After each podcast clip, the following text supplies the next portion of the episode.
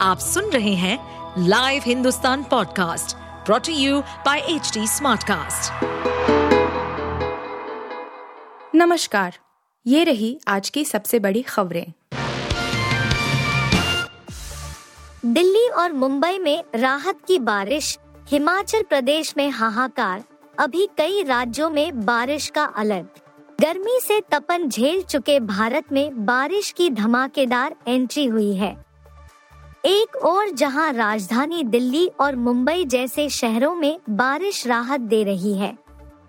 वहीं पहाड़ी राज्य हिमाचल प्रदेश में जनता के लिए आफत लेकर आई है।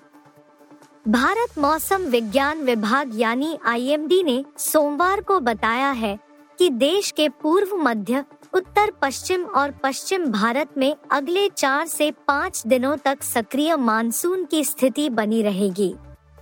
इधर मानसून कुछ और राज्यों में भी दस्तक दे चुका है। बीती रात से ही एनसीआर में बारिश का दौर जारी है। यही नज़ारा मुंबई में भी देखने को मिल रहा है। इनके अलावा तटीय कर्नाटक, कोकण, मध्य प्रदेश के कुछ हिस्सों और हिमाचल प्रदेश के अलग अलग हिस्सों में मध्यम से भारी बारिश हुई है। साथ ही राजस्थान, छत्तीसगढ़, ओडिशा तटीय आंध्र प्रदेश और उत्तर प्रदेश के भी कई हिस्से मानसून की बारिश में भीग रहे हैं।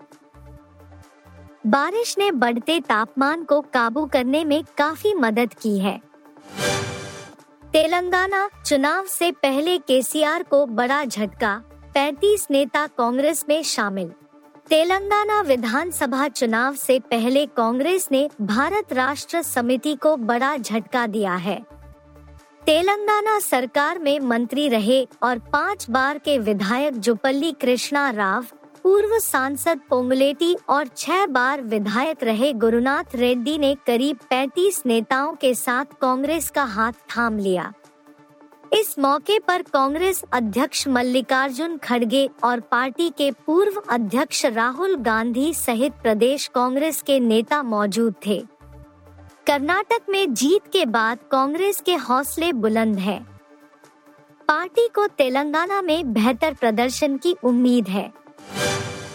आईसीआईसीआई बैंक की पूर्व सीईओ चंदा कोचर ने चौसठ करोड़ रुपए की रिश्वत ली, बोली सीबीआई। सीबीआई ने सोमवार को एक विशेष अदालत को बताया कि आईसीआईसीआई बैंक की पूर्व एमडी और सीईओ चंदा कोचर ने निजी इस्तेमाल के लिए बैंक के धन का दुरुपयोग किया। सीईओ चंदा कोचर ने पारिश्रमिक के अलावा चौसठ करोड़ रुपए की रिश्वत ली।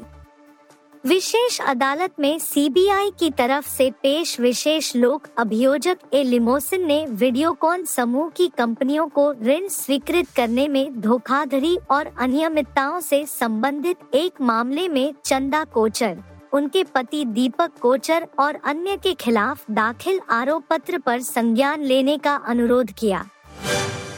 मणिपुर में सरकारी कर्मचारियों पर सख्त सरकार, एक लाख को जारी किया नोटिस। मणिपुर में हिंसा पूरी तरह से थमी नहीं है। महिलाओं ने भी एक दूसरे समुदाय के खिलाफ मोर्चा खोल दिया है। तीन मई से शुरू हुई हिंसा के बाद सरकारी दफ्तरों में भी कामकाज काफ़ी प्रभावित है। बड़ी संख्या में कर्मचारी अपनी ड्यूटी नहीं कर रहे हैं। ऐसे में भाजपा सरकार ने ऊपर सख्ती बरतने का फैसला किया है। सरकार ने कहा है कि सोमवार से उन लोगों को भुगतान नहीं किया जाएगा जो कि बिना छुट्टी लिए काम नहीं कर रहे हैं।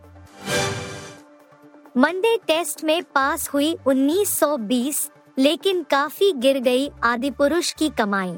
16 जून को सिनेमाघरों में 500 करोड़ के बजट वाली फ़िल्म आदि पुरुष रिलीज़ हुई, जिसकी रिलीज़ के पहले ऐसा लग रहा था कि ये फ़िल्म बॉक्स ऑफ़िस इतिहास रचेगी। लेकिन फ़िल्म दर्शकों की उम्मीदों पर खरी नहीं उतरी।